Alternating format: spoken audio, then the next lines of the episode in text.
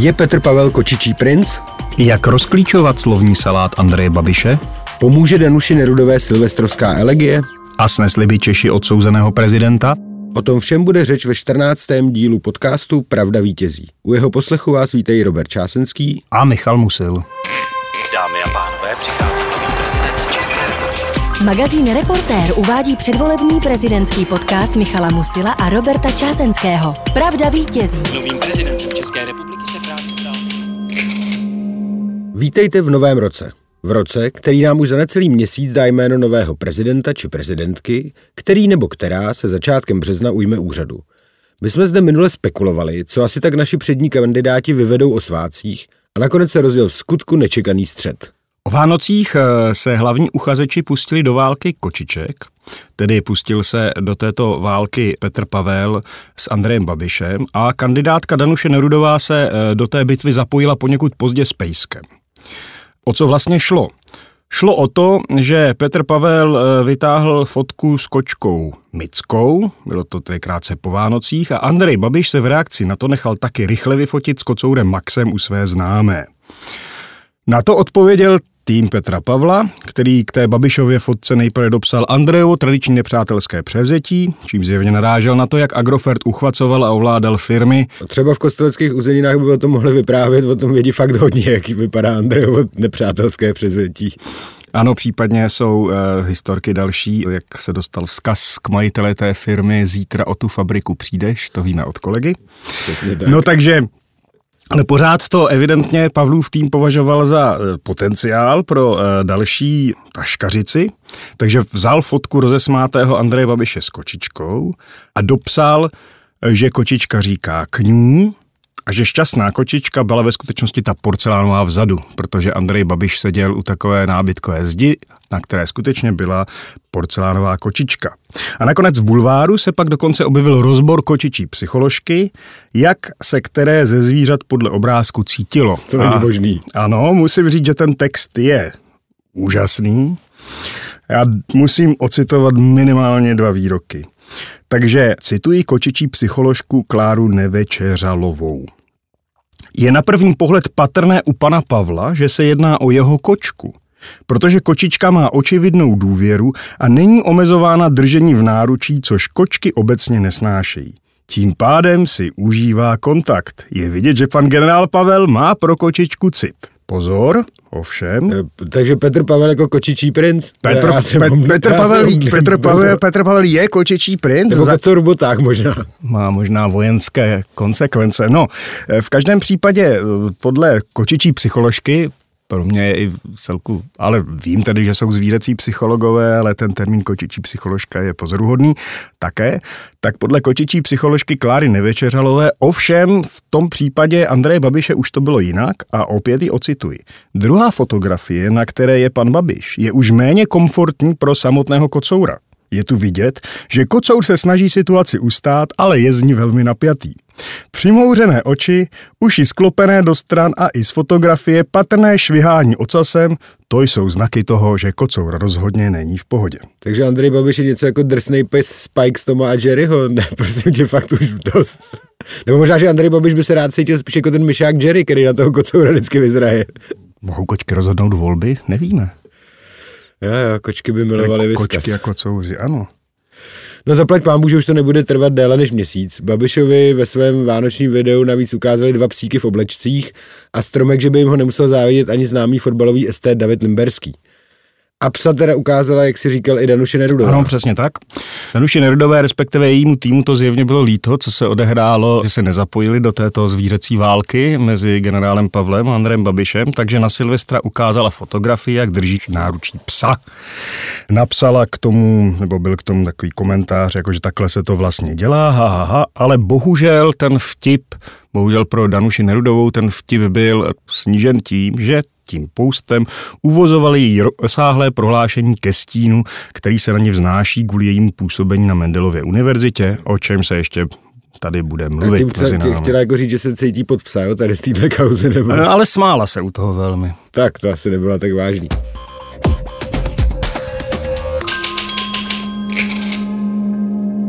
No, Vánoce ovšem přinesly kandidátům i dárky. Danuši Nerudové skončila sbírka na darovacím serveru Donio a do kampaně přinesla víc než milion korun. Je evidentní, že ponožky, čepičky a další merch z Danuší fungoval. Eh, Milion korun jí necelý týden před svátky poslala také lékařka Věra Sikirová Terzíská, sama úspěšná podnikatelka, ale také zároveň manželka realitního magnáta Luďka Sekiry, který dříve sponzoroval Lidovce. A ve stejný den poslal Danuši Nerudové 2 miliony i Dalibor Dědek, což byl pro změnu zase někdejší sponzor starostů a také muž, který kdysi verbálně podporoval Andreje Babiše, což si tedy později rozmyslel. A to působení Dalibora Dětka v politice bylo trošku, jako, řekněme, úsměvné, protože byl překvapený, že jsou na něj lidi zlí. Ano, tehdy se to velmi rozebíralo. Až mi to přišlo tady vůči Daliboru Dětkovi mírně nespravedlivé, ale to je jiná záležitost. Petr Pavel ten nezbíral před svátky dáry po milionech, ale po tisících, ale zase jich bylo docela hodně, celkově už se jeho příjmy na, spa- na transparentním účtu přiblížily k hranici 40 milionů, což je ta povolená hranice pro první kolo. A i u něj se objevil mezi dárci jeden zajímavý developer v minulosti propojený s politikou. Je to mírně tajemná postava se jménem Thomas Samý. Dar tedy poslal přes svoji firmu Ungelt Management Services a tenhle ten Tomas Samý v minulosti výhodně prodal státu budovu na letné a ve stejném období se taky podílel na zařízení bydlení pro premiéra Petra Nečese a jeho tehdejší přítelkyni a dnešní manželku. S níž byl včera Petr Nečas na společné večeři premiérů posledních 30 let, kterou uspořádal Petr Fiala. No a konečně Andrej Babišovi platí účty za kampaň hnutí ANO, ale docela podstatná část zůstává doma ve skupině, jak by se moderně řeklo. Například zhruba týden před svátky zaplatila Babišova kampaň 4,5 milionu korun za výrobu volebních novin Babišovu vydavatelství Mafra. Je vidět, že hodný strýc Andrej zkrátka ví, kudy běhá zajíc a, a na svoji kapsu nepřestává myslet Přes, ani v kampani. Tak ale prostě se musí myslet na ten cash flow, pane Čásenský. Co, co vy víte o podnikání? Co vy víte o, o mojí skupině? O tom, jak jsem vybudoval firmu? No, ať, ať řekne eh, za těch 30 let, kdo tady dal lidem práci a kdo... Ano, ano. Agrofert. Přesně, a kdo, kdo myslel vždycky především na sebe a pak teprve na ostatní.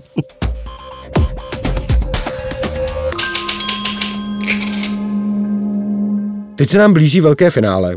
Přicházejí ty finálové debaty, na primě se začíná už ve středu 4. ledna, je potřeba říct, že my eh, tento podcast točíme 3. ledna eh, v úterý a vyjde ve čtvrtek 5. takže eh, pokud se tam odehraje něco dramatického, tak to bohužel nebudeme schopni zachytit. Nicméně vrchol pak bude v neděli večer na České televizi a příští čtvrtek večer den před volbami na Nově. K tomu tady máme také poslední průzkumy, ty ukazují, že souboj na čele je stále vyrovnaný a že ty debaty mohou opravdu rozhodnout o postupujících do druhého kola. Průzkumy za chvíli proberem, ale na úvod chceme našim kandidátům poskytnout pár užitečných typů do televizních debat. Experti říkají právě, že se dá rychle ztratit image, kterou si kandidát dlouho buduje, tedy dá se rychle ztratit v té debatě. A stalo se to mnohokrát ve světě, známe takové případy i od nás. Tým Jiřího Drahoše před pěti lety neodhadnul formát debaty na televizi Proma a tedy po mém soudu taky ani nenaučil Jiřího Drahoše pořádně mluvit a dostal nařezáno od Miloše Zemana a jeho kampaň se už nevzpamatovala. A jsou na to průzkumy. Samozřejmě ne každá volební kampaň je ovlivněná debatou, ale opravdu ta debata televizní ji může rozhodnout. No, jak už bylo řečeno, eh, dá se tam docela dost získat, ale dá se tam eh, především jako hodně ztratit, eh, když to člověk pokazí, řekněme to jako tímhle slušnějším výrazem. Proto jsme si pro to naše hvězdné trio přichystali pár dobrých pomůcek do finálových diskuzí. Výjdeme z zavedeného stylu Andreje Babiše. Jeho zavedeným stylem je neustálý prout slov, které spolu nijak nesouvisejí. Třeba, kokodák. třeba se změní, ale v zásadě, pokud by používal svou metodu prout slov, tak si vystačí asi s dvacítkou slov. Teď ji musím přečíst. Je to skoro básnička. Kampaň, podvod, kartel, pomůžu vládě, pomůžu lidem. Brusel, Fiala, Green Deal, chudoba, pomůžu, pomůžu, energie, krize, pomůžu důchodcům, pomůžu důchodcům. V případě problémů s Čapím hnízdem, kdyby to v té debatě vyvstalo, což tedy patrně vyvstane, můj syn mě nemá rád, jsem dobrý otec, znalci kradů, účelovka. A lžů, a lžů taky. Znalci kradů a lžů a účelovka, tak kdo lže, ten krade. To ví Andrej. se hrabe. Pokud by došlo na otázky o Ukrajině a české pomoci, na což teda odpovídá Andrej Babiš mimořádně nerad, mohl by přidat možná ještě jednu čtveřici Ukrajina, Putin, neznám, nepomůžu. A konečně, jestli bude některá z prezidentských zebat tlumočena do znakové řeči, tak tlumočníkům není co závidět, pokud opět Andrej Babiš předvede svůj obvyklý slovní příval, protože to se bude dát těžko tlumočit. Může třeba tlumočník jen kroutit hlavou nebo tak něco. Já, já myslím, že do znakové řeči se to nejlíp přeloží tukáním na čelo v mnoha případech, protože to spolu souvisí jen obtížně. No, když bychom pomysleli na Danuši Nerudovou, tak ta by se možná do debat mohla přichystat různé písně, ty by se mohly hodit zejména v diskuzi o Mendelově univerzitě, jak už jsme zmiňovali. Napadá mě třeba song eh, Promovaní inženýři nebo Hajný je lesa pán. Eh, ona tak ráda říká, že v té kauze byla Hajným a ne Pytlákem. Ano. Bohužel si nevybavuju žádnou dobrou píseň eh, ze slavného filmu Pytlákova schovanka, ale určitě by se tam nějaký motiv taky dal najít. Tak pro další část debaty by se jí mohla hodit i píseň Láska je láska, protože jedním z motivů kampaně Danuše Nerudové je, že bude rozdávat lásku, případně popivek Já, já, já, jenom já od Olympiku, protože Danuše Nerudová o sobě říká, že když kandiduje na prezidentku, nesmí o sobě pochybovat. Jo, každou větu začal slovem já, každou větu skončil slovem já, to si trošku vybavuju v přednesu Petra Jandy. No co tak poradit generálu Flanelovi, respektive Petru Pavlovi? První věc by teda asi byla, ať už pro jednou navlíkne něco jiného než kostkovanou košili.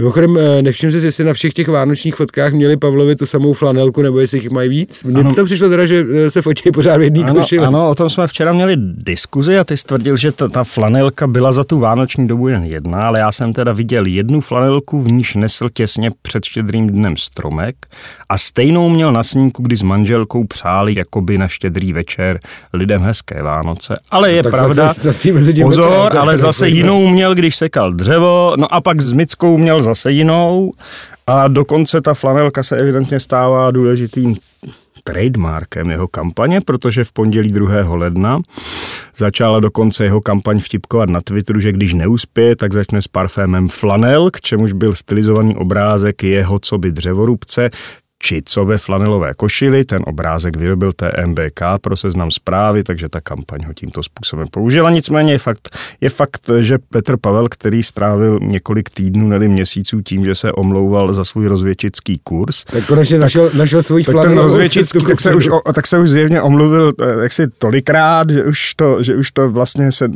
Jako tam stačilo? jako stačilo a symbolem kampaně jsou nyní flanelky a micka. Naděje, že tu flanelku odloží, podle mě není úplně na místě a spíše se zdá, že třeba Že i do televizní debaty by že dorazil do televizní debaty dorazí ve flanelce a že štáb, až bude sledovat výsledky prvního kola, tak třeba bude mít všich, budou mít všichni flanelky, uvidíme. No, já jsem se z vojenského slovníku dozvěděl, že pozice, do které se teď Petr Pavel staví, se slangově označuje vyfoxovaný lampion, což je v překladu něco jako rozvážný důstojník. Zatímco Andrej Babiš je vojenským sloganem prach obyčejné C s modrou. To je C s modrou. Civil, který si zařídil modrou Ah, knížku, je eh, takhle. což eh, A, my starší a, ročníky a, a, známe. ano, ano, eh. Pro mladší ročníky to znamená, že jste osvobozeni od povinné vojenské služby. s ohledem na zdravotní stav. Ano. Takže zatímco Andrej Babiš je, jak jsme řekli, C s modrou, tak Danuši Nerudovou se urči, by se vojenským termínem Petr Pavel snažil vykreslit jako zobáka. Případně se pro tyhle ty nováčky prý používá také termín myš.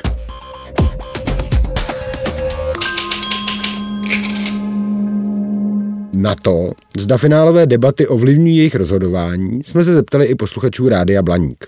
Jejich odpovědi nám tlumočí programový ředitel Blaníku Daniel Rumpík. Pánové, dobrý den, moc vás zdravím z Blaníku. Našich posluchačů jsme se tentokrát ptali, jestli plánují sledovat finálové televizní debaty prezidentských kandidátů.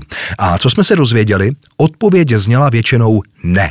Někdo napsal, že už má vybráno, tak to pro něj není ani aktuální. Jiní nám pak napsali, že něco jako prezidentské debaty je vůbec nezajímá, protože jsou většinou plné emocí a mnohdy bohužel i podpásových úderů. Své rozhodnutí naopak debaty sledovat nám potvrdilo opravdu minimum z těch, kteří nám v této aktuální anketě odpovídali. Dané, díky. A teď se pojďme podívat na poslední průzkumy a co z nich vyplývá. Výsledky posledního průzkumu, který v době natáčení tohoto podcastu, tedy v úterý 3. ledna ráno známe, jsou, a jde o průzkum eh, agentury Median, zpracovaný exkluzivně pro MF Dnes, tak ty výsledky jsou tyto. Petr Pavel by v prvním kole získal 28,7%, Andrej Babiš by získal 28,5% a Danuše Nerudová 25,1%. Což znamená, že Je to strašně vyrovnané. je to strašně vyrovnané a Dodejme ještě, že každý třetí podle tohoto průzkumu váha, komu má dát svůj hlas, ale současně potřeba ocitovat ředitel agentury Medianu Přemysla Čecha, který řekl, že nejvíc nerozhodnutých je ve skupině, především ve skupině, která váhá mezi Petrem Pavlem a Danuší Nerudovou. A poslední věc, kterou je potřeba říct, v druhém kole by stále podle tohoto průzkumu Pavel i Nerudová porazili Babiše zhruba v poměru 60 k 40 procentům. Tady se rozjela taková diskuze o tom, jestli existuje naděje v úvozovkách toho demokratického tábora, že by Andrej Babiš neprošel do druhého kola. Součástí té debaty je taková víra v jakési eh, z mrtvých vstání Jaroslava Bašty, který by eh, mohl získat nějaké to procento navíc a tím ho odebrat Andrej Babišovi a pak, že by to jako matematicky mohlo výjít. Jaroslav Bašta se eh, tedy do nového roku pustil skutečně s vervou, prohlásil, že Evropská unie je o něco horší sovětský svaz eh, v rozhovoru pro nějaký... No pak, pak dokonce řekl, že prostě by odvolal Fialovu vládu jen tak mm, jaksi své volně, protože mu to řekl Tomio Okamura. To Že by to šlo. Že, no, to samozřejmě, že by to šlo, to, protože tak, tak to, je, jako to není už kreativní výklad ústavy, to už je protiústavní výklad ústavy, ale No, pojďme si říct, že Jaroslav Bašta nebyl úplně nejostřejší tuška v penále, ani eh, když eh, býval ministrem eh, Zemanovy vlády. ano, to mě vyhrožoval, že mě zatkne, ale Jo, a za co? Za zveřejnění členů analytické komise výboru na ochranu eh, ekonomických zájmů, protože to byla podle něj tajná informace. Jo, jo, že by na tebe jako zaklek a nechal tě sebrat. Já jsem pak se mi o tom zdálo, že přišel Jaroslav, Jaroslav Bašta a nasadil mi klepeta. Ale abychom se jenom vrátili k tomu, k té úvaze. Podle mě ta úvaha není nesmyslná, ale je postavená opravdu jenom na jakýchsi anekdotách, na postřehu.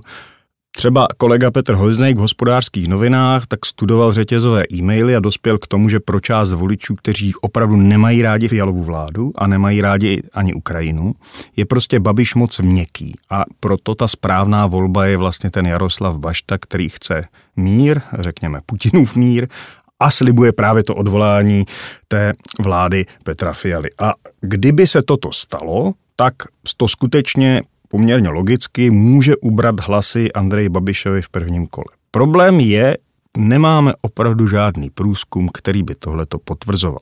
Třeba se nějaký ještě objeví, ale na druhé straně je možné, že by agentury podceňovaly tu sílu Jaroslava Bašty. Já se obávám, že rozhodně není jisté, protože například sílu SPD v posledních sněmovních volbách rozhodně nikterak nepodcenili. A odhadli to docela přesně, že budou Ano. mít výsledek, který nakonec eh, Tomio Okamura skutečně získal, takže se asi nedá říct, že by v tomhle případě byl ten vzorek nějakým Ano. způsobem hnutý, což se stávalo u těch extremističtějších stran dříve, protože část voličů, třeba komunistů nebo ještě dříve sládkovců, nechtěla vlastně v průzkumech říkat, koho volí. Zdá se, že dneska se voliči SPD za svoji volbu rozhodně nestydí, takže tenhle ten problém jako utajené volby trošku zmizel a že by zrovna za Jaroslava Baštu se styděli, no tak možný je všechno. Jiná věc je, jestli tam nedošlo v posledních třeba dnech k něčemu, k nějakému procesu, který ty agentury ještě nezachytily, což se možná dozvíme potom po natočení tohoto dílu podcastu. Takže já bych jenom k tomu řekl. Někteří experti, kteří říkali dlouho, že Babiš to má jisté, uznávají, že přece jen jakási možnost, že by Babiš nemusel postoupit do toho druhého kola tam je. Ale já to teda mám pořád v kategorii sen spojených kaváren České republiky.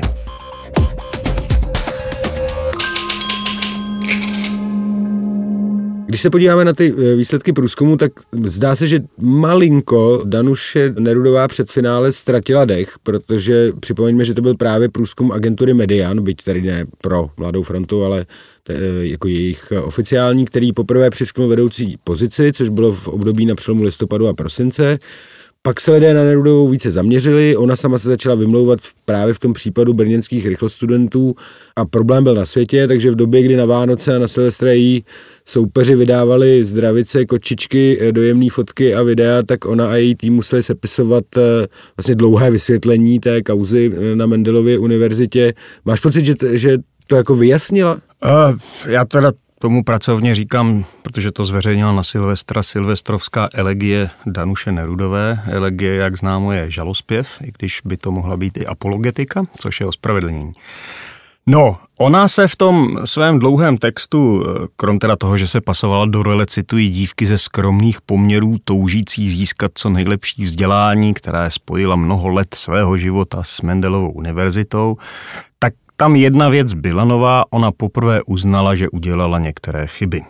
No minimálně jako docela chyba byla, že e, tuhle tu elegii nebo apologetiku e, měla vydat tak ve tři neděle dřív. Teda. Ona říkala, že měla odpovídat na otázky novinářů dříve a pak připustila mírně, že mohla v dílčích věcech postupovat při tom řešení těch doktorských rychlotitulů rychleji.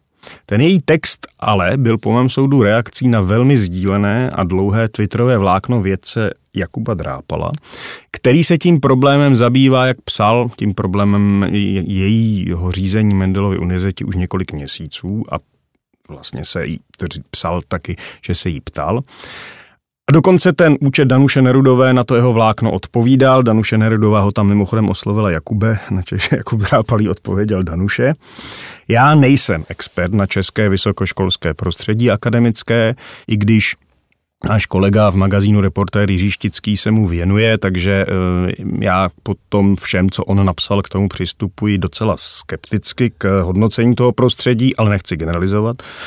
Dle mého skromného názoru opravdu neexpertního, tak Danuše Nerudová, byť to byl dlouhý text, tak na všechny otázky toho vědce Jakuba Drápala neodpověděla nebo odpověděla nepřesvědčivě. Například na to, což je věc mimo ty doktorské rychlotituly, že podepsala vědecký článek, který byl mimo její obor. Což je taková praxe, která se děje a není úplně pořád. Jo, to, to je známá věc, že se eh, při, eh, z důvodu množství publikací ano. se připodepisují různé, různé uh, texty, tam jsem měl pocit, že, že jsem potom četl někde nějaké vysvětlení, a už si to nevybavu přesně, že snad ta část, která ano, ano, ano, ano, to tam, to tam jako v tom bylo. v nějaké recenzní úpravě. Bylo, ona se to nějak snažila vysvětlit, akorát na mě to nepůsobilo prostě úplně přesvědčivě a říkám jsem like, ale jenom pro dokumentaci bych ocitoval pár věc z toho vlákna věce Jakuba Drápala, protože jsou zajímavé. Za prvé, co tam řekl, Danuše Nerudová opakovaně ukazuje, že jí jde víc o sebeprezentaci než o instituci samotnou, na co si stěžovali lidi z Mendelovy univerzity. Kdyby vystoupila a řekla, akademická politika je trochu svinstvo a o kompromisech, můj problém s ní by byl menší, a poslední citát, kdyby řekla, nechtěla jsem být vědkyní, chci dělat management vědy, ale v České republice bez profesury neuspějete, tak jsem šla cestou nejmenšího odporu. Řekl bych OK, nelíbí se mi to, osobně by, byla, by mi byla nesympatická, ale za překážku v kandidatuře bych to neviděl ale to neřekl. No, na druhou stranu, pojďme si říci jednu podstatnou věc pro velké množství voličů Danuše Nerudové asi nebude tenhle ten problém jako extra podstatný. Jistě jim nebude, a myslím, že jsme o tom mluvili minule nebo předminule, ta samotná podstata toho problému pro ty voliče bude možná menší problém nebo menší potíž, než to, že jí trvalo fakt dlouho, než se k tomu nějakým způsobem vyjádřila a že, že to vyjádření není úplně přesvědčivé, jako Já... nebo nebylo do teďka. Jsem nicméně četl Beru to s rezervou, ale někdo si modeloval, jak by tohle v případném druhém kole Andrej Babiš Danuše Nerudová, jak by toho mohl Andrej Babiš využít. Kalby, vy jste na té Mendelovej univerzitě obchodovala s těmi doktorentskými tituly, co jste z toho měla? Kolik peněz z toho bylo? No tak ona by mu mohla říct, a, a, ona... a, vy jste zase v Maroku obchodoval s fosfáty a kolik peněz jste si z toho ulil, Roz, takže čau. Ro, rozumím, rozumím, ale jenom jako, že chci říct, a že to... se jí nezastávám, jenom... Ne, ne, ne, ne, ne, ne, ne, já, já jenom chci říct, že to, že se to jako dá přeložit do poměrně jednoduché eh, řeči antikampaně. A pak teda ještě chci ocitovat právě experta na průzkumy, kterého oba známe, Jana Hercmana, který právě mluvil o tom, teď při tom posledním průzkumu, kde se, kde se jakoby zdá, že ta Danuše Nerudová tady dosáhla vrcholu a přibrzdila, tak on řekl, jeden z významných motivů, proč ji lidé preferovali, byl, že za sebou nemá žádnou aféru a to se mohlo změnit.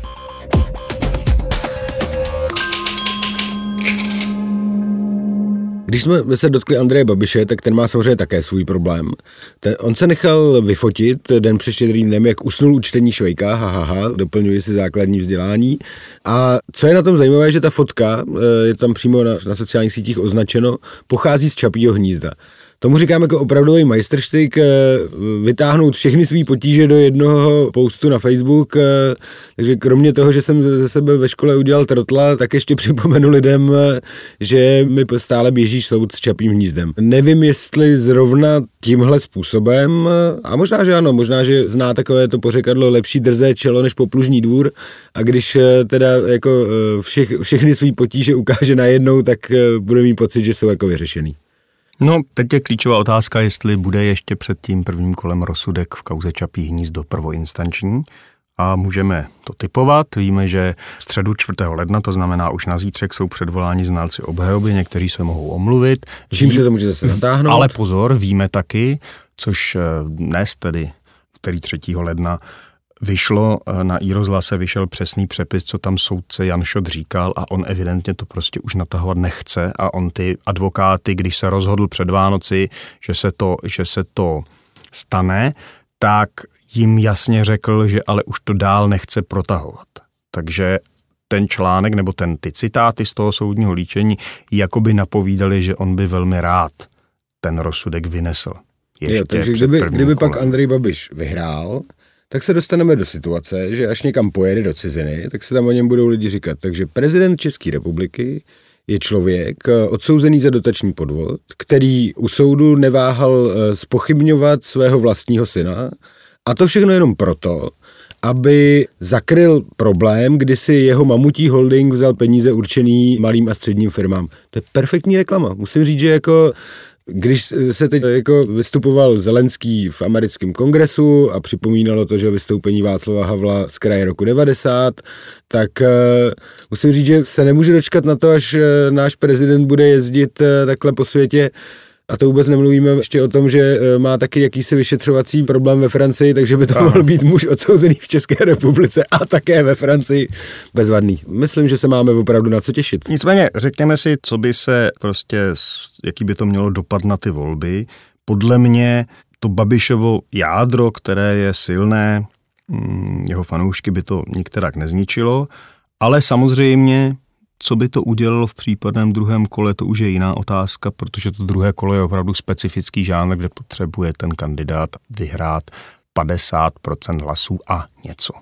No a, a to se samozřejmě, to by se tam promítnout mohlo. Pro část lidí přece jenom to, jak působíme na venek, nebo jak eh, naši reprezentanti působí na venek, zejména po deseti letech s Milošem Zemanem, tohle může mít určitý vliv a e, jak říkám, no, že by si chtěli zvolit za prezidenta člověka s touhle pověstí, to by v tom druhém kole mohl být opravdu problém. Tak uh, uvidíme, k jakému výroku se samozřejmě soudce šod dobere, bude-li ten rozsudek, e, nebo padne ten rozsudek, protože samozřejmě pořád je tam ještě možnost, že to také může být rozsudek o nevině. Ano, přesně tak. Ale potom je ještě jedna věc, v níž má Andrej Babiš, respektive ta jeho kampaň problém. A to je to, že ta kampaně do určité míry jakoby, jako kdyby seděla na mnoha e, židlích. Prostě Petr Pavel samozřejmě má ten problém s tím rozvědčickým kurzem, ale vykresluje se jako takový... Jak jsme uh, říkali, vyfoxovaný lampion. Ano, ano, ano, ale tak jako, ale člověk zkušený a kvalifikovaný pro nynější krizovou dobu, zejména pro tu dobu války na začal Ukrajině. Začal hodně používat výraz hrdina. Jeho kampaň ano, hodně ano, používá ano, výraz ano. hrdina, to jsem si všiml. Danuše Nerudová zase taky má samozřejmě ten problém, o kterém jsme zde mluvili se svým působením na Mendelově univerzitě. Opět ona má, ona se... Používá výraz změna. Ano, používá výraz změna a, a, a, a vizuálně, že Česko bude moderní, mladé, že ona se o to postará, ta kampaň, ta válka na Ukrajině je v té kampaně jakoby mírně upozaděná, ale je potřeba si férově říct, že ona v tomto, eh, já jsem opravdu neviděl žádný výrok, kde by se dalo říct, že ona je nějakým způsobem prostě měkká na Putina, ani náhodou. Ale Babišova kampaň fakt sedí ne snad na dvou židlích, ale na více židlích. Na jedné straně je tady ten hodný strýc Andrej, který peče teď Vánočky a chce pomáhat vládě.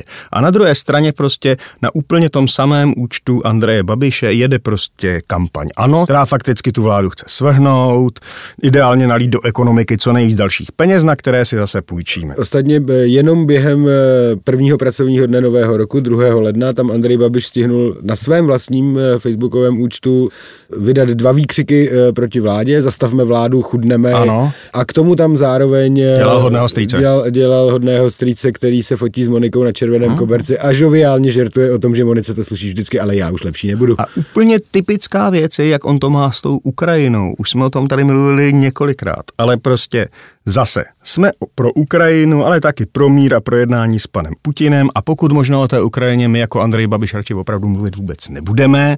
Ta válka je nějak dále nedaleko od nás, kdo by se tím zabýval a dneska, to znamená v úterý 3. ledna ráno, zase řekl na otázku i rozhlasu k Ukrajině, která pokládali všem kandidátům, tak on jenom řekl, pomoc bychom měli koordinovat se zeměmi NATO a Evropské unie, tečka.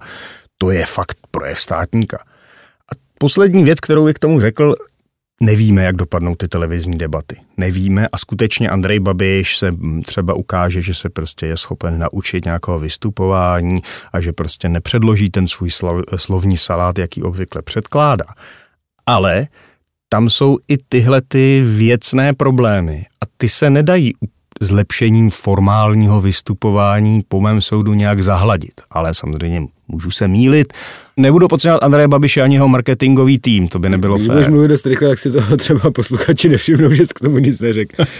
Náš příští díl se bude natáčet právě už po první sérii finálových debat. My se na ně budeme dívat eh, jak se říká, aby vy jste nemuseli, ale ne, dívejte se také, protože je to důležité pro to, abyste si o e, těch kandidátech udělali obrázek. Nicméně my vám můžeme slíbit, že je budeme sledovat opravdu bedlivě. Za týden rozebere umělecký dojem, jaký v nás kandidáti zanechali, a to nejen ti tři favorizovaní, ale i další, kteří něčím jistě zazáří. To je pro dnešek všechno. Od mikrofonu se s vámi loučí Robert Čásenský a Michal Musil. Pravda vítězí. Předvolební prezidentský podcast magazínu Reportér. www.reportermagazín.cz